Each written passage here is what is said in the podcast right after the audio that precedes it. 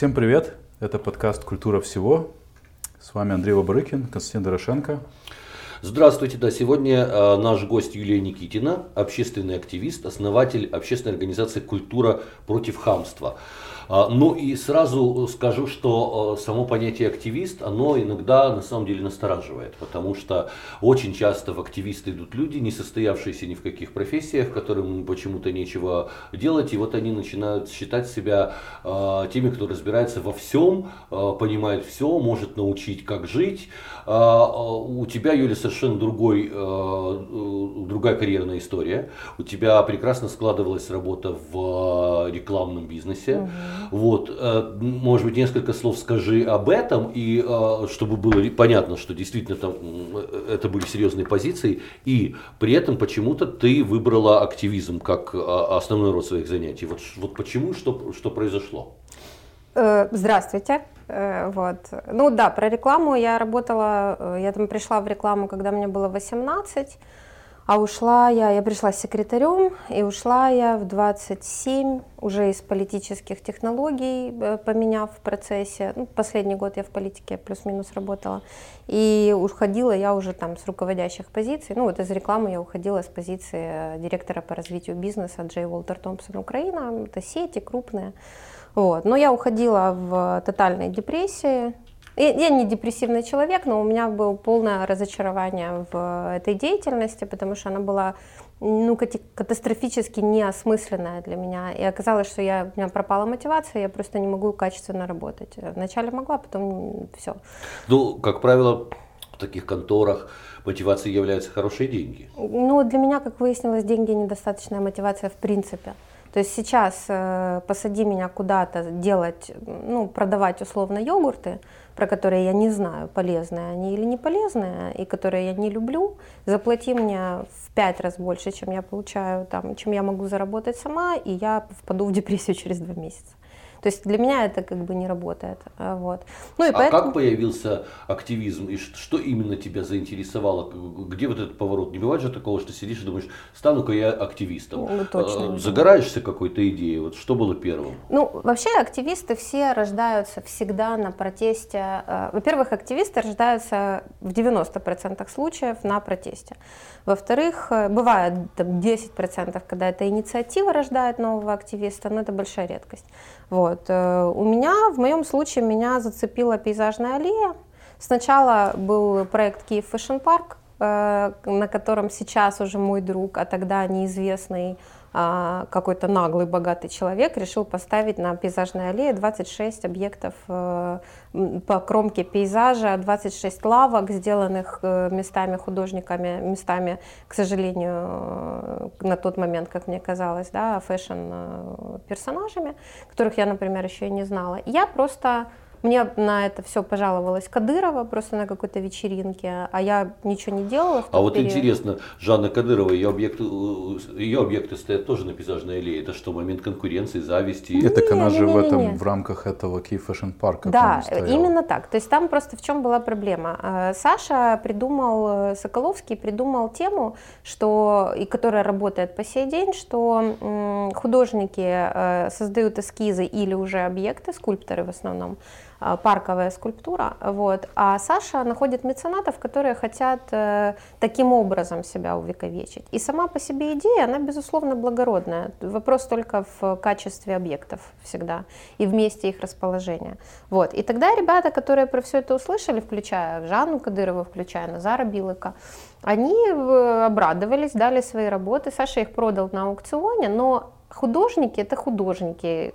Кадырова умнейший человек, но она просто у нее много разных занятий, да, и ни она, ни кто другой не отстрелили, что на самом деле будет происходить, как бы. А Саша ну, поставил, как поставил, э, как, как ему пришло в голову, так он и поставил э, вот эти работы на эскизе.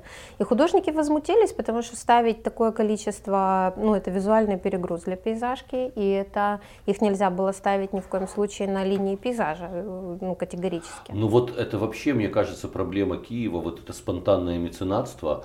А, то в парке Шевченко появляются какие-то непонятные статуи, то да. на домах появляются какие-то блинообразные э, или похожие на а, надгробия на Байковом кладбище, доски, никто это не контролирует. С одной стороны, это как бы хороший порыв у человека, он хочет поделиться прекрасным с городом, но не каждый действительно в состоянии понять городскую среду и то, как это туда вписывается. И потом меня досадует, что все эти инициативы почему-то непременно происходят в исторической части Киева. При всем при том, что у нас есть огромный левый берег, а, где, и давайте посмотрим, например, на, на застройку той же Троещины, там еще в Советском Союзе было продумано присутствие эм, объектов в городской среде. Все это почему не развивать э, Оболонь, Троещину, лесной массив, где э, действительно не хватает визуально, э, визуально вызывающих каких-то внимания моментов, где довольно серая советская застройка. Вот, пожалуйста, туда облагораживайте. Нет, непременно нужно взгромоздить все это или на э, Печерских холмах, или, или на Парковой аллее, или где-нибудь в центре. А я вот не помню, Киев Fashion Park это было до вот этих котов, которые там построили Нет, после? Э, давай, вот я сейчас просто давайте расскажу эту историю, потому что она эпическая, и, честно говоря, я сейчас э, история котов, это, это мой первый кейс в моей энциклопедии, э, очень, это дико крутой кейс, это один из самых... Э, если не самый на данный момент системных и ярких э, способов противостоять, защищать свои права. Потому что э, коты появились на пейзажной аллее как противодействие плану застройки. То место, где сейчас коты и детская площадка, там планировался девятиэтажный дом э, с паркингом на 104 места, с бассейнами на крыше, который, в котором жили бы э, МИДовские СБУшники и а, ну, как бы это приписывали Губскому все это время, то есть там был, ну, в общем, там были и жук, и жаба. Вот, и э, 104, э, единственный заезд через пейзажную аллею. Ну, то есть там был бы просто аллея, стала бы местом подъездной аллеи к этому зданию. По центру парка э, количество зон, э, которые ограничивают застройку, эта э, территория, она входит во все там четыре археологических памятника под ней, там э, Підмурки палацу княгини Ольги, там шар Володимира, там исторический ареал, буферная зона Софии Киевской. То есть более защищенного законом места, чем пейзажка, в Киеве в принципе найти сложно. Вот. И, соответственно, там была длительная очень борьба, и в какой-то момент местные скинулись и поставили, сначала они поставили гаражи туда, а гаражи это был способ борьбы застолбить это место, у них было право приватной властности. А потом, когда они обнаружили, что это выглядит кошмарно абсолютно, ну засыпанный холм, и там а стоят... Они поставили кошмарных котов. А, они и поставили, зайчиков. да, они поставили кошмарных котов и зайчиков, а потом когда в 2011 году, это было через несколько лет после «Котов и зайчиков», Саша Соколовский решил поставить 26 объектов, а художники эм, воспротивились, вот что было важно в том кейсе? Саша, во-первых, извинился сразу, что, как вы знаете, невероятная редкость. Во-вторых, вышел на диалог и сказал, давайте решать вместе, что делать. Я в тот момент, э, ну, я хороша в публичной полемике. Это всегда было одним из моих, типа, самых таких э, скиллов, э, достаточно, не очень распространенный скилл. Вот. И я посмотрела на эту ситуацию и поняла, что я, э, э, во-первых, у меня Саша Соколовский вызывает симпатию, во-вторых, он готов идти на уступки разнообразные, в-третьих, он готов, он согласился на требования художников создать экспертный совет. А, я стала писать о том, что экспертный совет для того, чтобы он был признан, чтобы его как-то восприняли эти художники, он должен быть выборный. Они сами должны выбрать, кто имеет право распоряжаться, вот говорить, можно здесь что-то ставить или нельзя. Вот. Но в, в какой-то момент я поняла, что мне нужно эм, помочь что если я там в этой истории зацепилась уже, да, то мне нужно помочь какой-то одной из сторон. И я после этого пошла к человеку, который для меня является, ну, наверное, особенно на тот момент вообще самым крупным авторитетом с точки зрения вкуса стиля, искусства и вообще красоты, я пошла к Арсену Савадову и сказала, что вот Арсен Владимирович, что, делать? Помочь, поставить, помочь убрать, как вы думаете? А Савадов уже живет тоже там. Да, да он, он живет, живет рядом. поблизости, это, э, в общем-то, одно из любимых мест его гуляний. Угу. Я думаю, любимая. Ну, между прочим, э, интервью-то тебе он, Андрей, там Да, же да, давал да, на пейзажке, возле да. кафе Ольжендвир. Да. Вот.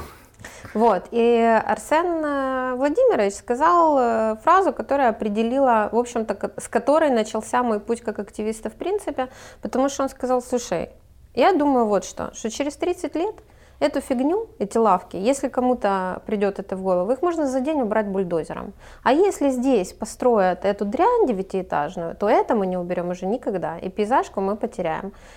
Если эти лавки притащат сюда людей, которые будут защищать пейзажку, я думаю, что надо их сюда поставить. И вот с этого момента, как бы, ну, для меня это была такая, я не я понимаю про полемику, я понимаю про технологии, я понимаю про коммуникацию, я не понимаю про вкус и стиль так, как это понимаете вы, например. Да? Но для меня это была индульгенция для того, чтобы сделать то, что я сама тоже считала правильным. Я включилась, мы создали экспертный совет, он был выборный, за него проголосовали, собственно, все э, кто участвовал так или иначе в этом протесте, начиная с Кадыровой, э, Никиты Кадана. Ну, то есть я собирала эти мнения, голоса именно тех, кто протестовал.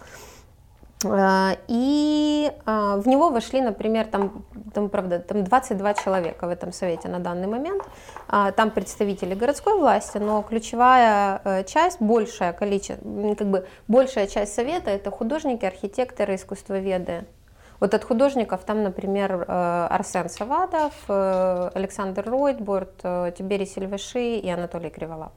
Вот. И они теперь, каждая скульптура, которую этот Киев Fashion Park хочет поставить в городе, и, кстати, на левом берегу много, ну, они, теперь они больше не ставят такими масштабными историями, они их ставят по одной. То есть проект существует до сих пор? Проект существует до сих пор, экспертный совет работает с 2011 года и никуда не делся, и смысл его в следующем, то есть я просто делала потом более крупный экспертный совет на Андреевском, тоже выборный, но вот этот, это фильтр, то есть у него нет задачи принимать, э, придумывать решения. У него есть задача проголосовать, эта скульптура или лавка здесь может стоять или не может.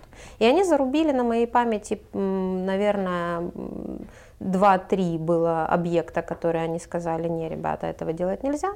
Вот. А так у них там сейчас, у них есть птица посередине Днепра прекрасная, э, возле моста Патона, на камне. О, слушай, тогда если пойти, то там целая кунсткамера, там что только не увидишь уже на пейзажной аллее. А на мне всегда казалось, да. что это действительно чудовищно, что туда нельзя ни в коем случае водить детей, потому что у них э, будут адские операции относительно вкуса как раз и эстетики. С точки зрения детей, как человек, который водит туда детей, я могу сказать, что там супер нефункциональная вот эта детская площадка есть такая Средняя. концептуальная. Средняя да, посредине. Не, вот, и вот... она прям, ну не знаю, это туда просто дети туда очень рвутся, но э, они потом стоят и не понимают, что делать с этим. Ну, то есть там, там все угловатое, опасное и. Потому что ее делал Арбузов. А кто это? Это... Арбузов, ну как, а, бывший, младый реформатор окей. Арбузов. Исполняющий обязанности премьеров, да? Да, или Ага. кто-то там вот, который тяжко И там как раз фрукты класса. в этой площадке. Как у нас любят? Ребята, вы не поверите, что детей. изображает эта площадка. Вы не поверите. Что? Это площадка, посвященная коррупции. Серьезно, Какая да, вот это, то есть, смотрите, там есть три, пейзажка ди- дико перегружена визуально, без вопросов, но сейчас на ней уже зато нельзя ничего построить, ребята. И это важно, потому что вы, ну, Ну, пока, мы- пока а ты с не этим смотришь... тезисом мы абсолютно согласны. То есть мне, конечно, как, как, как- человеку, который просто эстетически смотрит, его что-то может раздражать, и мне кажется иногда, что отсутствие чего-то лучше, чем присутствие чего-то говняного. А, но если посмотреть с точки зрения сохранения пейзажной аллеи как таковой, то, конечно, решение правильное. Вынужден, просто- вынужден признать. Там для понимания склон под пейзажкой попилен. Половина склона, недавно Оля Балецкая с, с каким-то большим трудом провела решение о том, чтобы вернуть 5, 5 гектаров этого склона, кусок, не весь, признать парком, потому что все остальное э, под жилую застройку. Склоны, вот с, так- с сумасшедшим наклоном, там сейчас безумие просто в этой области. Давай творится. вернемся к арбузовской детской площадке. Что же в ней такого символичного? Да, значит, э, э, история какая? То есть сначала котики и одна площадка с Алисой. Это и- какие-то французы делали, да? по-моему, Нет, это делал с руками это делал скульптор Скритуцкий, а финансировал это местный житель Владимир Калинько, э, которому помогали это финансировать э, гаражный кооператив и Уткин Евгений и Саша Соколовский. Они скинулись и построили это, потому что им надо было отбиться от этого дома. Вот, А никаких французов. Здесь, подожди, а при чем Арбузов? Да, а вот Арбузов и это вот. другой объект. Ага. Сначала, А. значит, пришли э, эти люди, они защищали пейзажку, и им, дай бог им здоровья, пусть у них все будет хорошо, им большое спасибо за это на самом деле. Потом э, Саша Соколовский, стечение обстоятельств привело к тому, что э, пейзажку поставили Киев Fashion Park, 26 объектов. А, что, кстати, в итоге и сыграло на э, полный э, как бы, окончательный выигрыш. То есть только после Киев Fashion Park а судебная борьба и политический розголос, они дошли до того, что полностью отменили это строительство. На момент установки оно еще было под большой угрозой. Вот. А, да, а потом как у нас моду любят, оказывается. Да, а потом, вот в том-то и дело, потом, значит, люди, э, ну, эти, желающие попиариться, они обнаружили, что, о, классное место, пейзажка, и решили сделать там еще одну детскую площадку, закрыть ее забором, сеткой, рабицей, э, сделать ее невероятно угловатой, опасной, я туда ребенка не пускаю, потому что там можно реально себе, ну, голову разбить, но самое вообще возмутительное, это то, что они, это, эта площадка называется что-то там про коррупцию, там, значит, у них жук коррупционер, скорпион взяточник. Я слыхал, Там как бы типа кран какой-то с водой. С водой это что-то, наверное, налоги типа вытекают. Это какие-то, это какие-то очень известные пиарщики э, еще продвигали эту тему выставку с коррупцией. Я считаю, что им надо вон из профессии людям, которые это придумали. Мне кажется, это, это другое, ты путаешь. Да? Нет, то да. был парк. Парк э, коррупции а, это другое. Да, не, а то было сильно же раньше. И там это открывало, вот вдумайтесь, вообще площадку на пейзажке, где и так все перегружено. Пришли пилили еще кафеля. Ну, мы там на Костю Скритутского куча народу разозлилась, потому что, ну ладно, арбузов. Ну, Костя, ну ты-то понимаешь, что столько кафеля уже невозможно, как бы это уже очень much. Вот, э, да, ну просто, ну и плюс сам по себе момент, когда площадку с жуком-коррупционером открывает арбузов, это, ну, Меня фарс такой. я прям пойду посмотрю. Угу. Ну, там, может, да. это, может быть, это и не для детей площадка, Совершенно а для не для детей, да. Я не знаю, для кого это, это для детей Арбузова площадка. А, Юля, э, я знаю, что, ну, знаю, что у тебя такая репутация серьезная, потому что я видел даже, вот мы открывали, когда в галерее сет проект Марианы Хренштайн, и видел реакцию на тебя депутатов Киевского горсовета, которые так и даже не всегда смеют подойти к столику, за которым ты стоишь, а, и э, говорят многозначительно, что ну, Юля это э, общественный активист, с большой силой. Так вот, чем ты так их всех запугала? Объясни мне, почему они так тебя все побаиваются? Это на самом деле очень хорошо, что кого-то побаиваются. Я думаю, что сейчас они меня, ну это вот этот конкретный депутат меня побаивается, бы просто столкнулся дважды при очень неудачных для него обстоятельствах со мной. На самом деле не то, чтобы сильно побаиваются, они начнут меня побаиваться ну, хорошо, примерно через год. При каких не сильно Серьез. Э, пытались тебя, с тобой подружиться сильно пытались, или что это были за обстоятельства? Э, а, пытались построить дом. Нет, пытались построить дом, те со мной не здороваются и правильно делают. Ну, потому что, ну, как бы, к сожалению, очень сложно остаться в хороших отношениях э, или просто наладить хорошие отношения с человеком, который а, знаете, вот есть такой момент у активизма вообще, вопрос территории. На чьей территории происходят э, события какие-то. И проблема, ключевой конфликт э, активистов, вообще громады, в принципе, любых людей, которые там что-то проснулись, не спят вообще мертвым сном, а, с депутатами, а, чиновниками и бизнесом часто, в том, что депутаты, чиновники и бизнес абсолютно искренне убеждены, что если они выдали какую-то там бумагу, то это теперь их территория. А проблема в том, что публичное пространство это не их территория, это наша территория, это общая территория. И поэтому как бы, поэтому Поэтому, например, активистов так часто пытаются дискредитировать всех скопом, якобы все продажные и все имеют политические амбиции. Это не так. Основная масса активистов. Но, но, но действительно существует ситуация, что активизмом очень многие, особенно после э, Евромайдана, э, начали пользоваться как социальным лифтом для того, чтобы пробраться куда-то и на, или на госслужбу, или в горсоветы, или в парламенты и так далее. А, то есть люди а, поняли, что активизм это неплохая карьерная возможность, кроме прочего. Для политика. Но да. для политика так было всегда. Это не новость. Ну, как бы, вот э, у нас, мне кажется, что нашу ситуацию сейчас отличает, это количество активистов-вымогателей. Вот это действительно такое украинское ноу-хау, потому что то, что активист э, идет в политику, ну, посмотрите на историю любого крупного политика Эм, кто-то приходит в консервативную партию условно и, и является активистом консервативной партии, а кто-то просто против чего-то, кто-то эколог, например, да, и потом он уходит в политику продвигать свои интересы. Это, в принципе, ну, как бы общее место. Да, у нас это социально... Для политиков это вообще естественный социальный лифт. А, да, но просто на самом деле я и отношу себя и занимаюсь я, вот то, что я делаю, я делаю про активистов и для активистов. И я имею в виду под активистами людей, которые ситуативно столкнулись с проблемой, которая их глубоко тронула, и они готовы потратить э, время, деньги, или время, или деньги, или свою какую-то экспертизу вложить для того, чтобы попытаться изменить что-то вокруг себя.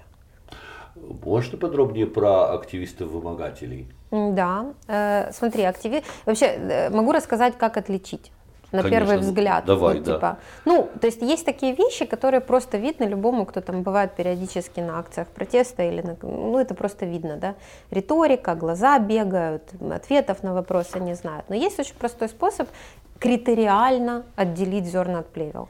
Активисты настоящие – это люди, которые эмоционально связаны с какой-то одной проблемой, ну, двумя проблемами. Бывает, что и с большим количеством, когда это активист э, культурной спадщины, например, да, его бесит сама, само положение вещей в культурной спадщине. Бывают местные мешканцы, которые, типа, у них там под домом высотка растет или что-то еще. Бывают э, там ЛГБТ, у которых своя линия, да, они постоянно привлекают внимание к одной и той же проблеме. Вот. А фейковые активисты, э, это, например, ГОшка или партия, э, которая, э, партия, фракция партии в Киевсовете, которая э, берется за 40 строек, за 50 строек. Вот ты смотришь, и вот, ну, есть, допустим, одна ГОшка, я не буду называть название, потому что ну, у меня потом это в энциклопедии с документами появится, вот, но которая с одними и теми же плакатами, одной и той же тусовкой из пяти человек ходит и протестует по 38 по-моему, стройкам. И ни по одной не выигрывает. То есть, э, как бы активисты настоящие, они вцепляются в какую-то проблему и их стряхивают, и они годами вот это вот болтаются на хвосте. У нас, например, Десятинный переулок, протест длился три года. У Марины Соловьевой Мидовский дом с котиками, ну это там не только Марина Соловьева, там куча народу, Игорь Луценко, Артем Чапай, Аня Наронина, Калинка, меценат, э, крутой очень человечище. Вот, но э, у них это длилось 6 лет. То есть а когда ты видишь активиста, который там пришел поорал, тут пришел поорал, здесь пришел поорал, и, а потом бац, и из 38 строек 6 куда-то хоп и делись. Вот это признак того, что человек очень вероятно ходит и просит денег за то, чтобы отцепиться. А вот можешь рассказать, как вообще вот это э, а, активизм со стройками работает? Потому что я хотел на самом деле этот вопрос задать чуть позже, но раз мы уже за стройки начали говорить, то э, задам сейчас. Э, я вот просто наблюдаю, особенно вот в районе Золотых Ворот, есть э, э, несколько строек, которые там очевидно были с нарушениями начаты, и э, они на каком-то этапе вероятно, с участием активистов были заморожены. И ну вот со стороны такого суперобывателя, который просто ходит по, там, по этим улицам, ну, например, э, на улице Гончара. Гончара 1723, да. фреска София. То есть мне, э, ну, с точки зрения э, суперобывателя кажется, что, вот, наверное, проще, чтобы уже этот дом был достроен. Ну, и, потому что так вот ты там 10 лет ходишь вокруг него, смотришь, или э, когда э, была, эм, когда началось строительство э, дома Ярославовград, вот сеть сети домов. Это мой кейс, это я воевала да. по сенному вот, рынку. У меня вот такой вопрос к тебе. Я часто вижу, когда протест начинается уже сильно после того, как там фундамент начали строить, ну, как, когда уже коробка возведена там дома наполовину. То есть очевидно, что ну, как в, с точки зрения активиста должны проходить в идеальном мире дальше действия? Что должен сделать застройщик, если Понизить вот он делает этажность. и все? Требования на... Смотри, э, по поводу, давай, Гончара 1723, это проект э, Марины Соловьевой и Иры Никифоровой. Вообще Соловьева на данный момент э, по количеству побед у нее пока абсолютное первенство в Киеве. Она очень хитрый, очень опытный, умный адвокат. Э, она судебник, то есть она именно в судах отвоевывает какие-то вещи. Значит, Фреска София находится, еще раз, в буферной зоне Софии Киевской. Mm-hmm. Буферная зона Софии Киевской на данный момент это самое защищенное место в Киеве от застройки благодаря той же Марине Соловьевой. Это мы уже там вместе делали этот кейс. Она придумала мораторий на застройку буферной зоны. И благодаря Павлу Рябикину, который сейчас директор аэропорта Борисполь, мы тогда, э, и Алексею Резникову, мы тогда этот мораторий протащили через Киевсовет. И Кличко, кстати, включился. Вот за это ему большое спасибо, потому что очень системное решение. А, что это значит? В буферной зоне Софии Киевской находится выдано примерно 50 участков, выдано, куплено под застройку из того, что еще не началось. А, в буферной зоне Софии Киевской, как и во всем ареале историческом центра Киева, действует ограничение 27 метров по высоте. Для того, чтобы обойти это ограничение, у нас придумали в Минкульте такую схему, она называется ИМО, историка местобудівні обґрунтування. Там пишут, что здесь нельзя действительно строить выше 27 метров на, на Сеному. Вот я сейчас цитирую ИМО по Сеному. Здесь нельзя, здесь и тут охранная зона, здесь охранная зона, зона застройки первой категории, генплан. Нельзя. Но поскольку рядом есть нарушение, вот здание 80 метров, то и вам тоже можно. Прямым текстом Потрясающе. это пишет Министерство культуры. Потрясающе. Тамара Мазур черт бы ее побрал. Вот. И э, то, что делает Марина по Гончара 1723, она пытается зацементировать эту цифру. Ну, Гончара 1723, я так понимаю, что это не просто в буферной зоне, а в каком-то сердце буферной Стоп, зоны. Так то вот, вообще да, это то же самое. Рядом. У нас же был вот кейс тоже, это тоже, то, мы с Соловьевой были там вместе а в этом кейсе, Десятинный переулок. Его это единственное здание в Киеве, по которому 27 метров можно мерить линейкой, потому что оно срезано, э, застройщик, штробили, люди полтора этажа сносили. Ну, ну давайте посмотрим с другой стороны на всю эту проблему. А, Киев город, которому 1500 лет. Киев город, который неоднократно переживал а, завоевания, оккупации, а, уничтожения, бомбардировки.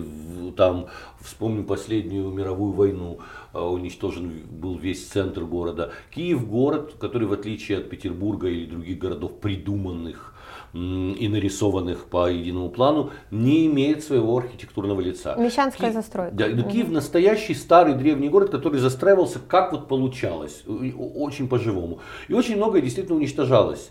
Здесь нет ни одного квартала, который имел бы, ну вот за исключением Крещатика, который построили а, сталинские академики руками э, пленных немцев, нет ни одного единого какого-то квартала, который бы действительно представлял из себя ансамбль архитектурный.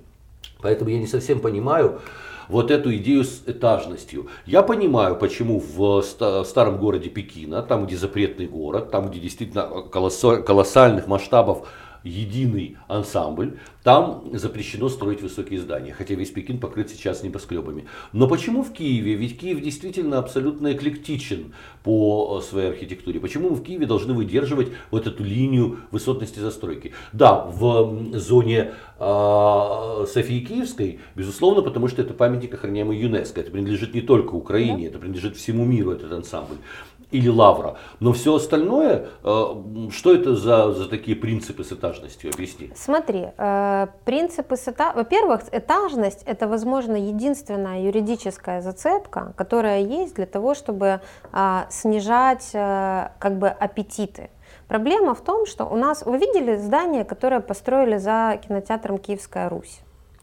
Желтая такая, ну вот да. как 16-этажки на Троещине, вот да, да, э, у Карбуды да. это построил, у Карбуда есть свой узнаваемый стиль, абсолютно кошмарный, дешевый, кичевый, советский, ну ужасно это выглядит.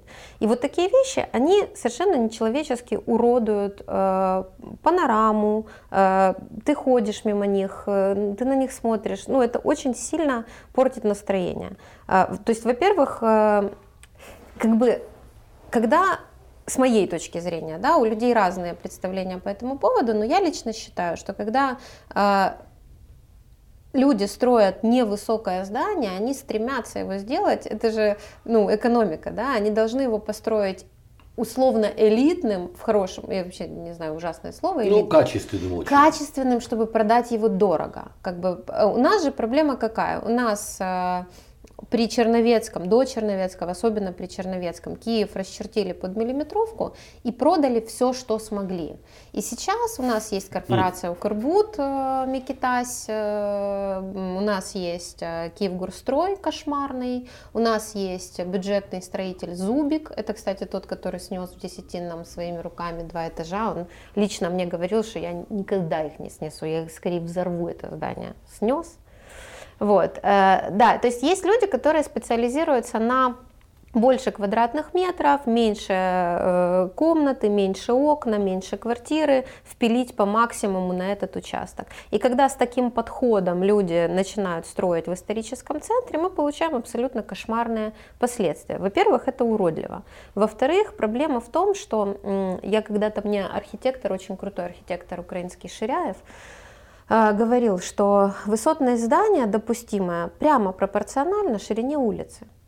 Все очень просто. То есть вот сейчас э, там Никонов и, по-моему, даже тот же Укрбуд, кто-то строит высотки на проспекте Победы. Можно там строить высотки? Конечно. А где же их строить, если не на проспекте Победы? Ну там реально широченный проспект, воздух есть, какие проблемы?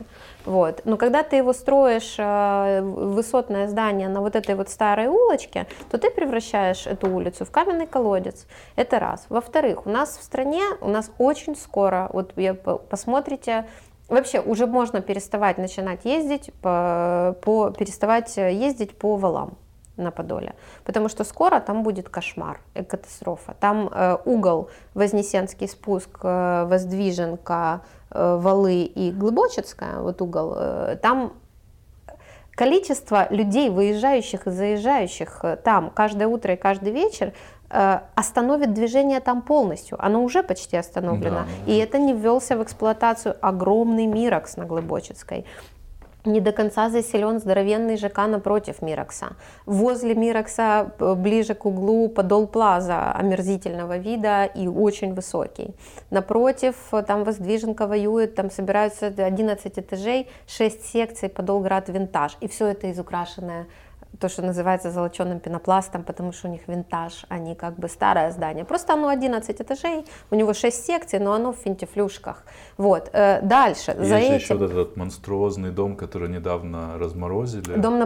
Его не разморозили. Дом Или... монстра на Подоле. Объясните мне, что в нем монструозного? Дом абсолютно по а, архитектуре и по а, своему стилю вписывается в эклектический э, э, этот вот Там купеческий подол. То есть вот снова этажность, да? да? да. Понимаешь, там, во-первых, этажность, Прям а во-вторых... Я специально поехал посмотреть, ну что там, по сравнению с тем, что в Киеве строится, ну совсем не монстр. Для меня раз... он выглядит как хреновый рендер. Но... Это вот к вопросу про то, э, что ну, что лучше, его развалить или, или разморозить? Нет, тоже. его по поводу разморозки. Э, вот фреска София на Гончара, да, требование одно, снесите лишний этаж. Ребята, 27 метров вы вылезли, их предупреждали, с ними начинали бороться задолго до а, этого. Они угрожали адвокатам, они там запугивали в суд, таскали активиста Иру Никифорову, памятника охранника.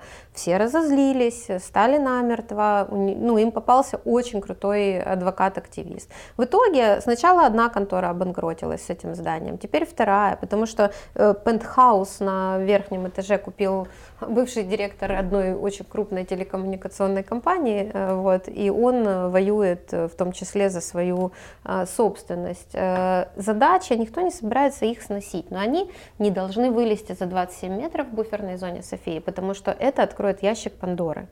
Это то, чего все боятся на самом деле, потому что Сначала это застройка, превышающая допустимую высотность, они вылазили на этаж, на полтора этажа, да? потом, опираясь на это, уже на четыре этажа, потом какой-нибудь сумасшедший, типа Болтакуровского на Печерске, взял, впарил, короче, там 82 метра э, в зоне, в которой нельзя строить, и все. И на завтра у тебя все эти, плюс вся эта культурная спадщина, они же ее нещадно разрушают, эти дома-памятники, пока строят. Им же абсолютно плевать, им нужно, ну, им, я, я... бывают вменяемые застройщики. Их очень немного, но они бывают, которые понимают, что построить здание, это не значит, что я хочу 80 метров, и я это буду делать на Ярославовом валу, и хоть трава не расти, гори все огнем, у меня здесь будут видовые квартиры. Но согласитесь, если бы на Ярвалу кто-то построил высотку, кому бы это понравилось? А, тут, знаешь, вот ты говоришь о зданиях, я все-таки считаю, что э, ну, вообще человечество развивается так, что города, города разрастаются, города будут превращаться в мегаполисы, э, деревни и села будут исчезать. Совершенно нормально, что в столицу Украины все больше и больше приезжает людей, и люди здесь еще родятся. Им всем где-то нужно жить, поэтому дома так или иначе строить нужно. Меня больше смущает невменяемое количество церквей, всяких храмов, церквушек и, и бог знает еще чего, которые тоже всюду строятся. И иногда это просто смешно, когда вот э, на той же, э, когда мы едем с Печерска спускаемся, чтобы ехать на левый берег, там две церкви прямо одна друг напротив другой стоит. И непонятно вообще, церквей уже больше, чем прихожан. Вот э, не кажется ли тебе, что с этим тоже стоило бы побороться? Конечно. Смотри, я вообще вот вся моя заинтересованность э, в истории с гражданским активизмом, я свято верю, у меня есть идея фикс. Меня можно, в принципе, в этом смысле назвать фанатиком. Я просто верю в это так, что, ну, капец. Я верю в то, что боеспособное гражданское общество, то есть люди, которые способны отстаивать свои права систематически, болезненно для оппонента и в правовом поле, мирно при этом, э, что это единственное и достаточное условие для того, чтобы а, снижалась коррупция, власть больше э, при памяти была, э, чтобы диалог между обществом и властью был налажен, чтобы бизнес умел договариваться с людьми и властью в трехстороннем диалоге о том, о каких-то приемлемых компромиссных правилах сосуществования. Без боеспособного гражданского общества все это мертвому припарке. Это не будет работать никогда. Это будет по-прежнему попытка выбрать мессию и доброго царя, который тот был плохой, а этот наш отец родной. Я в это, ну, так не будет никогда. Э, опыт всех стран, на которые мы сейчас с восторгом смотрим, как у них все устроено, начинался с боеспособного гражданского общества, которое эволюционировало веками.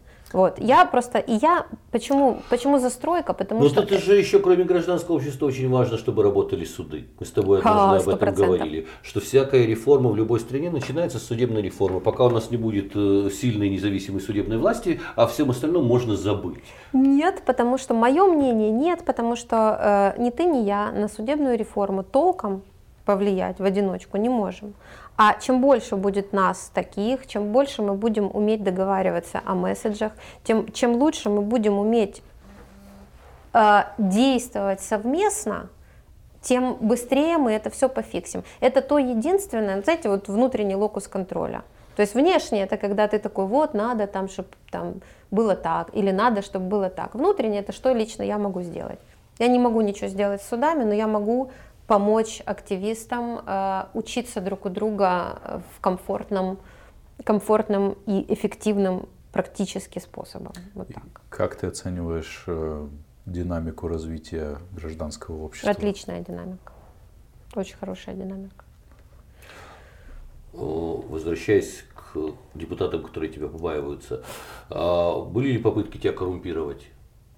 Честно говоря? Э, а меня, э, смотри, обычно во всех протестах, когда ты занимаешься лично каким-то протестом, ну, типа, фронтишь его, да, даешь комментарии, там, как бы выступаешь организатором, э, застройщики приходят всегда договариваться. Они всегда выбирают того, кто кажется им наиболее сильным. В Десятинном переулке пытались купить Соловьеву Марину, а она просто взяла меня с собой, как бы мы просто там очень, ну, банда такая была. Вот. Э, ну, мы отказались, собственно, на этом все закончилось. Э, вот это единственный случай, когда меня... А, нет, на Сеном нам э, и мне, и Балецкой Оле, депутату, и Соне Кошкиной тоже. Ну, на Сеном все было намного ярче, Потому что, когда мы делали «Десятинный переулок», я так ненавидела Зубика. Он голосовал за диктаторские законы. Он, ну, короче, вообще самого факта, что он голосовал за диктаторские законы и пытается построить резиденцию Филарета в 8, а то и 12-этажную на пейзажной аллее, ну, мне этого было Господи, достаточно. бедный Филарет, как он столько этажей освоил? Да, уже освоил, ну, правда, 27 метров вот обрезали, там 6 осталось этажей. Угу. Вот. И после того, как мы столкнулись с Сенным, Это смешно, но я стала скучать по Зубику, потому что на фоне э, прокуроров Зубик оказался ну, приличным человеком, как ни странно. Потому что там нам сначала предлагали вот этот компромисс, который подписал наш мэр Кличко с застройщиком. А сколько денег предлагали тебе? Какая сумма а, взятки максимальная? Ты знаешь, там было... Подкаст против хамства. Э, смотри, по поводу десятиного, десятинам там предлагали четкую сумму, нам предлагали 100 ну, тысяч долларов на двоих. Ну так себе, я э, сказал. Подожди, это не все. Нам предлагали 100 тысяч долларов на двоих. По не по квартирке, а 100 квадратных метров помещения на первом этаже под какую-то деятельность, ну как офис типа. И, что меня больше всего радовало, и миллион на сквер миллион гривен на сквер. И мы тогда с Соловьевой говорим, на какой сквер? А нам переговорщик говорит, ну, ну там же рядом есть какой-то сквер. Вы понимаете, да? То есть это детинец киевский, как бы это десятинный а. переулок. Какой-то сквер рядом есть, и вот на него предлагалось дать денег. Вот. Потом, правда, когда мы от этого отказались, э, у, у них появилась идея дать нам те же деньги, но перечислить их на реставрацию гостиного двора. Ну, ну, короче, в итоге понятно, что никто ничего не взял, а на Сином к нам приходили Иначе я... бы мы с тобой в другом офисе сейчас сидели, а не у Андрея здесь. Э, я, ты уверен, что ты со мной тогда общаться захотел? Я думаю, что нет. Вот. Да, и а, а на Сином там было жестче намного все, потому что сначала там было три разных э, переговорщика, которые там ходили и намекали э, Соне, Оле и мне. Но я, с их точки зрения, была не опасным персонажем, потому что, слушай, Кошкина, ну, они все очень боялись Кошкину, э, потому что она сказала, и все очень, очень хорошо ее услышали. Ну, она главред влиятельного издания. Безусловно, безусловно. Она очень известный журналист, она селебрити, и это как бы, вот, ну и плюс характер, никто не отменял. Вот. Э, они предлагали э, Лично я слышала фразу о том, что давайте договоримся о, о том, что мы понизим этажность на три этажа на одном самом высоком здании и по одному этажу еще на двух. Всего зданий 14. Общая, общая площадь застройки 113 тысяч квадратных метров. И как бы, ну, это мертвому при парке, это вообще не решает проблему никак. Вот. Э, потом, э, да, и они говорили о том, что вот мы там снизимся вот так, вы с нами согласитесь, мы скажем, что вы выиграли, типа, э, и, а мы вас не обидим. Ну вот в таком. То есть я не слышала каких-то конкретных сумм, Балецкой, правда, очень смешно, ей предлагали сделать э, в этом, в этом комплексе детский сад имени Балецкой. Ну, и она просто очень смеялась, потому что это такой, ну, представьте себе, детский сад имени тебя. Почему, да. что это вообще значит? Вот, но потом они начали нас пугать, и поскольку мы сразу довольно быстро отказались, то там дальше уже начали пугать. И опять-таки, поскольку меня в этой троице считали самым безобидным человеком, то меня пугали не очень сильно. То есть меня типа сначала так, э, ну, мне постоянно передавали приветы, э, разные люди говорили, что вот там просили передачу, ты же понимаешь, могут открыться уголовные дела на тебя или твоих родственников, может там что-то там случиться, будет там осторожно, вот такое. Но Балецкой под окна принесли гроб в котором лежала ее фигура ростовая, картонная. Ничего а, себе, как ребята с современным искусством прям сотрудничают. Да, да. Э, э, в воскресенье утром ей под окна принесли гроб, э, соседский ребенок в истерику впал, то есть ее детей, слава богу, дома не было. Вот, с тем, что... А типа, кукла была похожа?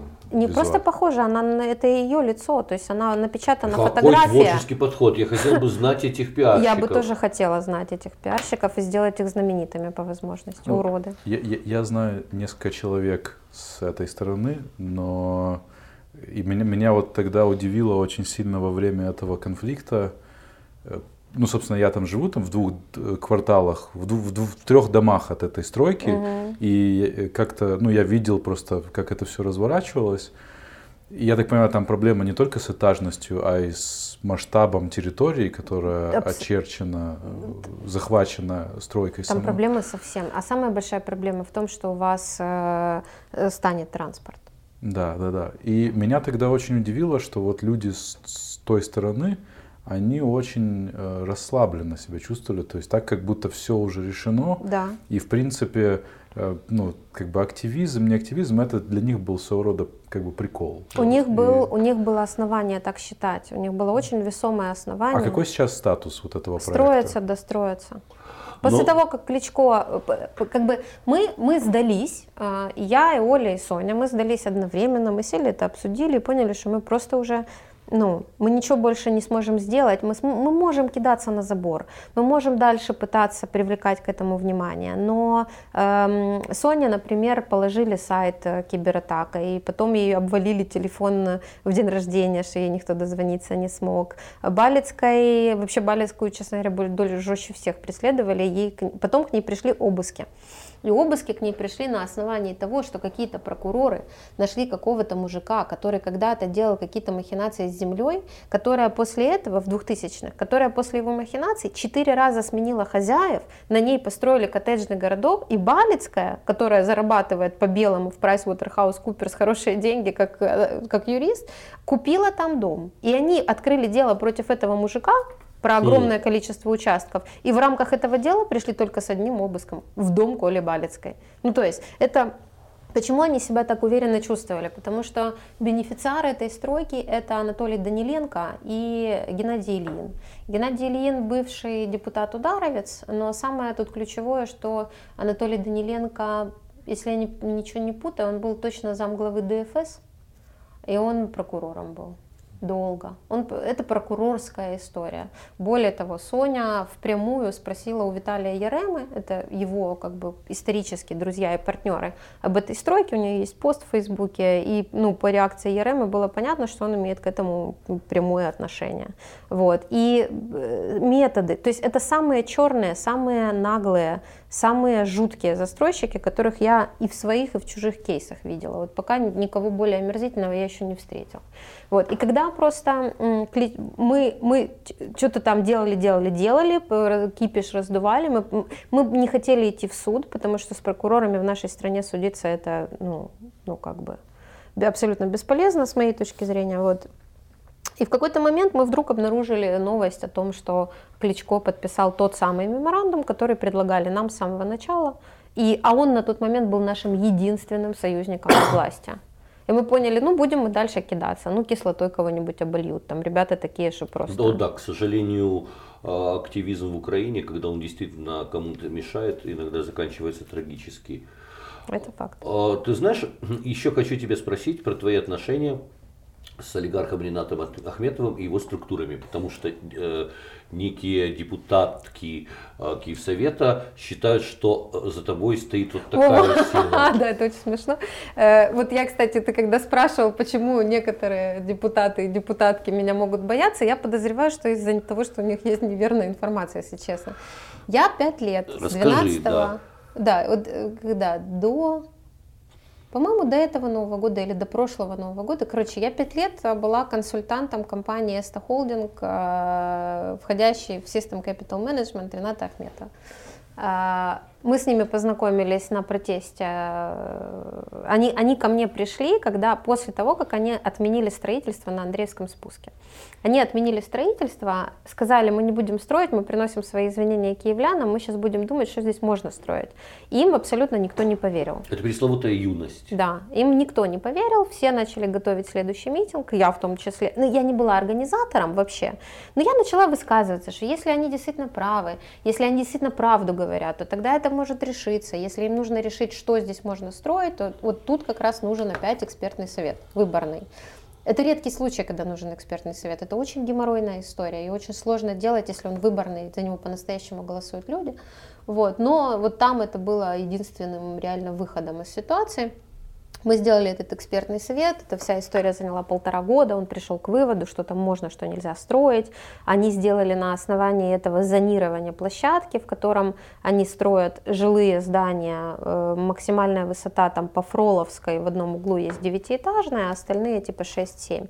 И эти здания занимают 35% э, участка.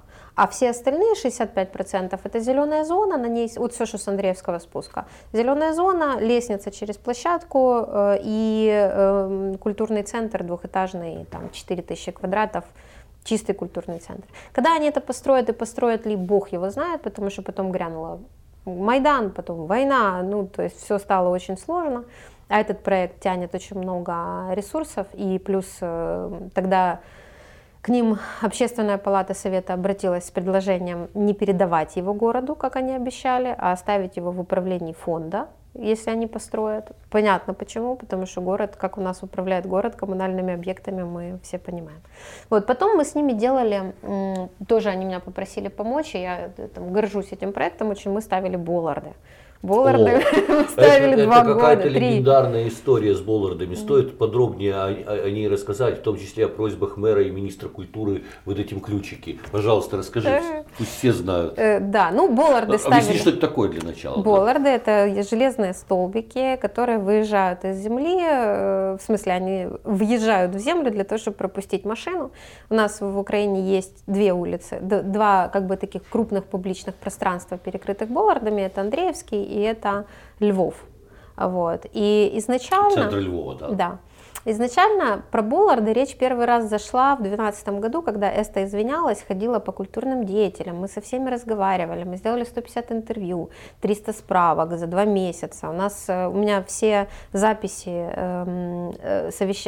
встреч этой общественной палаты, которая что-то решает, они лежат сырым куском э, видео, то есть можно абсолютно все проверить. То есть проект кристально прозрачный. Вот. И тогда, как бы, когда спрашивали, чем помочь Андреевскому спуску в рамках извинений, извинений за то, что собира... за то, что снесли два здания, а снесли два здания, если помните, это были фабричные здания 82 года постройки. То есть ну, ничего хорошего, но плохого, скажем, прямо там сильно, ну, это, это вообще, они не имели архитектурной или исторической ценности, это, эти здания. Но Эста, пока, пока, так как Эста еще ни один застройщик себя не повел, так что я их лично очень люблю, я к ним по-прежнему, мы не работаем вместе, но я очень лояльна к Эсте. Так про Болларды. И Болларды, Ты да. ключик хочешь тоже? Я, нет, я не хочу ключик, у меня нет машины, а я как спокойно на с этим разбираюсь. Проезжать. Вот, а да, проезжать на такси, да. Э, убирать Болларды, это было бы смешно. Но а, кому выдавались ключи и кто их требовал? Вот расскажи мне. И как ты выходил а, из этой ситуации? Да, после того, как мы все-таки их запустили, мы их не могли год отдать городу. Их заказал как бы город. То есть ага. на самом деле а, их же начали делать уже после Майдана. Вот. И это Кличко, это проект под эгидой Кличко был. Но в итоге мы, мы-то все сделали, Эста сделала все как часы, но потом мы год не могли отдать. ключи от этих буллардов? Кто мог Тем, у кого есть недвижимость. Э, значит, категории следующие. Те, у кого есть недвижимость э, в собственности или в аренде внутри пешеходной зоны, э, то есть первый номер Андреевский один не получал ключи, угу. потому что он за пределами. Угу. Вот. Потом э, аварийные службы, коммунальные службы, уличные предприниматели, которые там торгуют. Все. А, и как получилось так, что э, мэру и министру культуры тоже очень сильно эти ключики понадобились? Э, эти ключики понадобились всем. Количество людей, которые... Э, о, э, мне очень понравилось, как у нас... У нас просто еще один мой друг, очень хороший юрист, Женя Любович, он выписал так процедуру, а я потом эту процедуру прогнала через четыре этапа громадских слуханий, настоящих. Я сама расклеивала объявления, чтобы все пришли, обзванивала. Мой телефон мобильный до сих пор у всего Андреевского спуска есть, у каждого, кто там живет, реально. Вот. Они мне до сих пор иногда звонят пожаловаться на что-нибудь. Вот. Короче, у нас была очень жесткая процедура. И согласно этой процедуре мы не выдавали в бесконечного количества ключей прокуратуре, СБУ, э, милиции, полиции, милицейскому управлению полиции, полицейскому управлению милиции. Но они, они обнаружили лазейку, и они стали писать э, зам главы главного управления такого-то района, глава управления главного управления другого района – глава главы, ну, глава главного управления. То есть у них там прокуратура меня просто восхитила, они подали заявок, наверное, 15, по моим, ну, может не 15, может 8, но очень много. А вот. зачем может быть нужен этот ключ человеку, который там не живет? Как Просто чтобы зачем? проезжать? Да. Только ради С ветерком. И парковаться. Комфортненько. Ездить к Диме Борисову в Канапу и парковаться а, там. А, окей, ну да. Не, пацаны не любят, э, реальные пацаны не любят вот этого вот. То есть Об, они... Объезжать. Мне позвонила вся воздвиженка, вся воздвиженка. Э, начиная, то есть были люди, с которыми мы... То есть у меня до сих пор есть э, в телефоне есть две записи. Хамло с воздвиженки и хамло из Альфа-банка. Я вот, ну, как бы, я просто знаю, что если мне кто позвонят с этого номера, то брать не надо. Это какие-то люди, которые звонили и орали на меня там что-то. Были персонажи, был какой-то очень предприимчивый персонаж, э, по-моему, не, не живущий на воздвиженке, а, видимо, там водитель или помощник кого-то, кто живет на воздвиженке. Кто мне звонил и говорил, что э, я э, ну, во-первых, все предлагали выпить кофе, я кофе не пила принципиально ни с кем, потому что, ну, как бы смысл. Вот. Во-вторых, э, чувак э, звонит и говорит, что э, вы, я смотрю, такой хороший проект, там, тра-та-та, Андреевский должен быть перекрыт, все супер, мы на воздвиженке, нам неудобно, нужен ключик. Я говорю, у вас нет права, не, не, если мы откроем, понятно, все, воздвиженки неудобно, но мы выдадим ключи воздвиженки. Завтра к нам придет почтовая площадь, а потом Владимирская, а ну, короче, это вот. И чувак сказал, да-да-да, у меня просто к вам есть, э, я посчитал, я готов заплатить 400 евро так, вы готовы встретиться? Я говорю, нет. ну, как бы, mm. слушай, 400 евро и до свидания репутация. А ключ ну, нельзя продублировать, бы. если у человека В том-то и дело, что нет, потому что делали мы это, этот проект стоил 3 миллиона, э, делала это бизнес, который не украл ничего, потому что это его же деньги собственные. Поэтому ключики в закупке стоили 20 евро, и их невозможно клонировать. То есть mm. я даже были объявления, расклеивали, типа, кто может клонировать пульт, э, э, там, наберите такой-то номер. Вот, но потом э, то есть я, я очень долго не могла отдать эту базу. То есть у меня до, э, вот они запустились, и после этого полтора года я как э, Кощей на злате сидела на этой базе, и только у меня было право туда внести что-то, ну, там же не только ключи, там еще номера телефонов открывают. Это вообще самое эффективное э, Оказалось, если бы мы этого не сделали, если бы мне это мой друг Тима не посоветовал айтишник гениальный, Боллардом бы уже давно хана была. То есть, а кто-то же пытался раздолбать их. Да? Их раздалбывают регулярно, и кроме того, скоро уже совсем раздолбают. Вы, я, мы еще увидим смерть Боллардов, друзья. Потому что проблема у нас... Э, почему вообще? То есть Болларды поставили, сумасшедшее согласование провели, и сейчас на, на спуске по-прежнему парковка, по-прежнему все проезжают и так далее. Почему это происходит? Я долго разбиралась, это происходит, потому что у нас не работает полиция. Если проблема в том, что за все эти нарушения, это все очень запретно, просто никто не штрафует, вообще никто. Полиция ни разу не провела ни одного рейда Если даже. полгорода заставлено машинами в местах, где запрещены парковки, то о чем говорить? Угу. И все, любая улица в центре города получается в три раза уже из-за того, что всюду стоят машины. В данном случае, не знаю, может ты знаешь, но вот э, практика, которая была при Черновецком, когда машины, которые неправильно запаркованы, просто вывозили эвакуаторами, э, мне кажется, очень правильной. И, кстати, эта практика существует в Европе. Так, например, болгар, который не очень сильно отличается от нас по собранности, по темпераменту и по ментальности, которые тоже любили парковаться где угодно, в течение года всю Болгарию научились парковаться, научили парковаться только в правильных местах, потому что все, все машины вывозились эвакуаторами не только в Софии, в любом городе. А что у нас, почему у нас это не работает? Ты знаешь, Костя, я думаю, что этого мало. Насколько я, насколько, вот мой опыт с Боллардами говорит о том, что единственное, что у нас может решить проблему, это штрафы под стекло. И я думаю, что в тех городах и странах, где вывозят эвакуаторами, там это в дополнение к штрафам под стекло.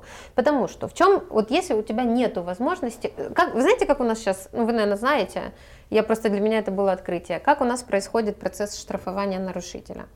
А, я прихожу, Мы... это мне... Я и в курсе. А, Нет, ну... я, я знаю только как э, ГАИ. Что а штрафуют. штрафуют тебя? Ну, да, пару раз был. Э, ну, вот мне рассказывали э, там довольно высокие чины киевской полиции, вот как это происходит. Значит, ты приходишь, вот ты, ты патрулем едешь и видишь, что какой-то человек стал на газоне, разворотил газон, и вот, ну, капец, как незаконно. Ты приходишь и ждешь, чтобы он пришел. И если он смотрит на тебя из окна кафе, то он не придет. И ты можешь провести так 4 часа например. Если он не придет, ты ему ничего не можешь сделать, потому что собственник, э, то есть ты не можешь оштрафовать владельца машины. Ты штрафуешь только того, кто был за рулем, и тебе нужно установить, что он там был. То есть это невероятная зубодробительная конструкция, которая приводит к тому, что никого оштрафовать нельзя. Как только, если есть, сейчас э, уже ввели обратные эвакуаторы, но проблема же в чем? А, Оштрафовать ты никого не можешь, а эвакуатором ты можешь вывести только ту машину, которая не оставляет прохода вообще по тротуару или которая блокирует дорожное движение. А какого-нибудь мудилу на газоне, который не блокирует дорожное движение, ты не можешь эвакуатором забрать. Поэтому у нас, э, и я, я точно знаю, что куча народу хочет сделать эти штрафы под стекло. Э, закон, даже Кличко выступал, он, ну, в смысле он был автором законопроекта. В итоге они эти штрафы под стекло убрали, и я догадываюсь почему.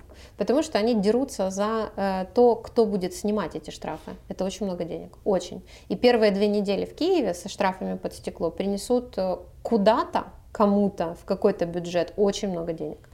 Вот. Ну да. И, да. конечно, я, ну, понятно, что вот я как горожанка, например, я бы хотела, чтобы это была муниципальная полиция, чтобы эти деньги поступили в бюджет города. Это правильно. Логично, конечно. Вот. А полиция очень не, не, не хочет таких вещей. Они хотят централизованно, наверное, по стране собирать эти деньги в кубышку. Ты в начале нашего разговора упомянула энциклопедию. Что это за энциклопедия? Это дело моей жизни. Это то, из-за чего тебя будут бояться. Да. Правильно понял? Да. Ну, как меня. Нет, ну, ну просто... Жизни боятся.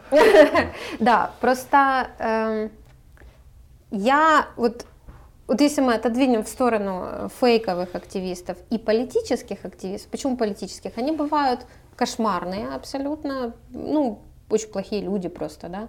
Бывают нормальные, а, очарованные романтикой изменений да. во власти, да. Э, бывают разные, но меня интересуют не те, ни другие, меня интересуют люди, которые столкнулись с какой-то проблемой, и это может быть застройка у тебя под окнами, а это может быть э, проблема с выделением денег на какой-нибудь фильм, или это может быть ЛГБТ, или это может быть правозащита, или, например, ты что-то где-то не то, кому-то не то сказал. Права людей с ограниченными возможностями абсолютно безусловно, не учтены в Киеве. Безусловно, да. Ну, Мне вот. понравилось, вот недавно э, День Киева, все написали, как они его обожают, там была борьба с шаурмой из поста нашего президента, а все высказали свои как бы противовесы шаурме, а, а политический обозреватель Дима Литвин написал, что вы понимаете, друзья, что вы все пишете о Киеве с точки зрения молодых и здоровых людей. Ну, а посмотрите на этот город с точки зрения людей пожилых или людей с ограниченными возможностями. Он совсем не такой радужный и радостный вам покажется. Угу. Кстати, вот ты говорил про СКМ. СКМ делал э, пешеходный переход возле ЦУМа. И я там немножко участвовала, это была та еще эпопея на самом деле с пешеходным переходом, потому что по какой-то причине противодействовали э, КМДА. И они считали, что это какая-то экзотическая идея. А знаете, зачем он нужен? Потому что э, если человек на коляске, инвалидный, приехал, э, это просто реальная история, приехал в отель Казацкий, и у него встреча на Бессарабке, ему нужно вызвать такси он не может переехать Крещатик, он просто не может пересечь улицу вообще. Угу. И пешеходные переходы, например, как альтернатива очень дорогостоящим подземным, это прекрасный способ. Э, я хочу, чтобы люди могли влиять. Я хочу, чтобы любой, кто уже захотел что-то поменять вокруг себя, чтобы у него были патроны.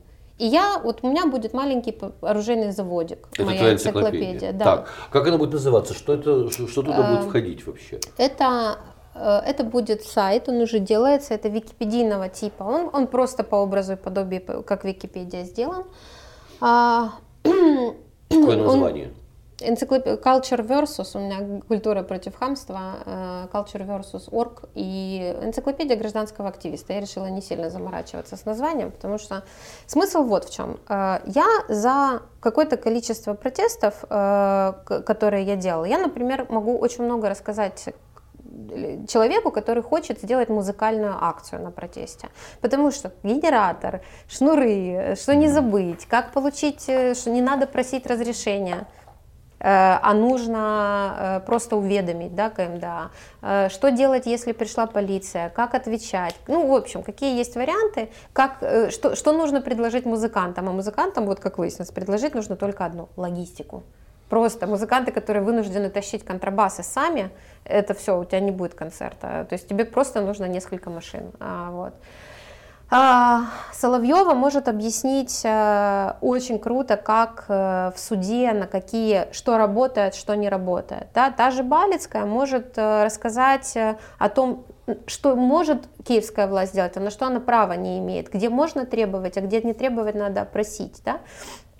И вот эта вся институциональная память, она тонет в информационном шуме, она нигде не собирается. Это уникальный опыт, который очень поможет человеку, у которого перед... Вот сейчас приехал бульдозер выкапывать у него парк, и он реально хочет что-то сделать, но он не знает, что, он даже не знает, куда звонить, кому, ну, куда бежать. И у меня будет... А, то есть это, это ресурс википедийного типа, но, во-первых, он будет достоверный на 99,9%, потому что там будет Э, двухфакторная проверка. Во-первых, я не, не опубликую ни одну вещь как факт, если у меня нет фото, видео или документа, приложенного прямо тут, ссылкой подтверждающей. То есть она будет набита, битком набита пруфами. Это во-первых. А во-вторых, к ней будет при, при, приделана как бы Facebook-группа, в которой каждый желающий, который увидел а, несоответствие действительности или увидел оценочную подачу информации, или хочет что-то добавить, он приходит в эту э, Facebook-группу, тегает лично меня, и мы с ним публично разбираем эту историю. И если он прав, я меняю информацию, вношу в лог изменений, что я изменила и почему, и это фиксируется forever. Почему, почему это так важно, и я там столько внимания этому уделяю, потому что в какой-то момент в таких историях обязательно будут запугивать, обязательно будут пытаться купить и запугивать, если это будет, ну, когда я сделаю то, что я хочу. Там это будет, правда, мощная история. Вот. А когда у меня сама система выстроена так, что я ничего не могу сделать, я не могу тайно внести изменения в статью, никак. Если я это не отображу в логе, если я один раз так поступлю, мне никто не будет верить. А у меня вся эта история стоит только на том, что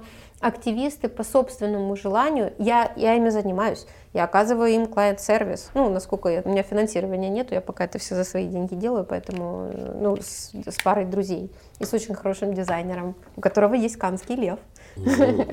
Круто. Вот. Ну, в общем, то есть и эта история, в которой она будет состоять у нее очень много частей. То есть первое, что мы уже делаем, это описание кейсов, а описание кейса – это не только кейс, э, история протеста, это еще описание каждой из акций с воспоминаниями э, э, участников, которые это организовывали, почему так, что было можно лучше сделать, ну, как бы, как это работает.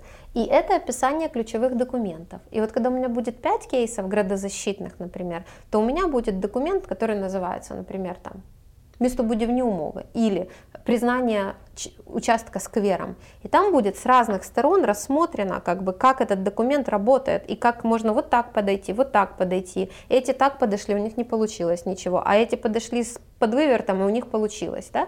То есть и все это переведенное на максимально человеческий язык, в максимально упрощенной форме. Вот. А потом, вот у меня есть таких пять кейсов, я уже могу сделать мануал. Выбери утверждение, которое соответствует твоей ситуации, получи пошагово, вот с примерами из практики, как люди, что люди делали.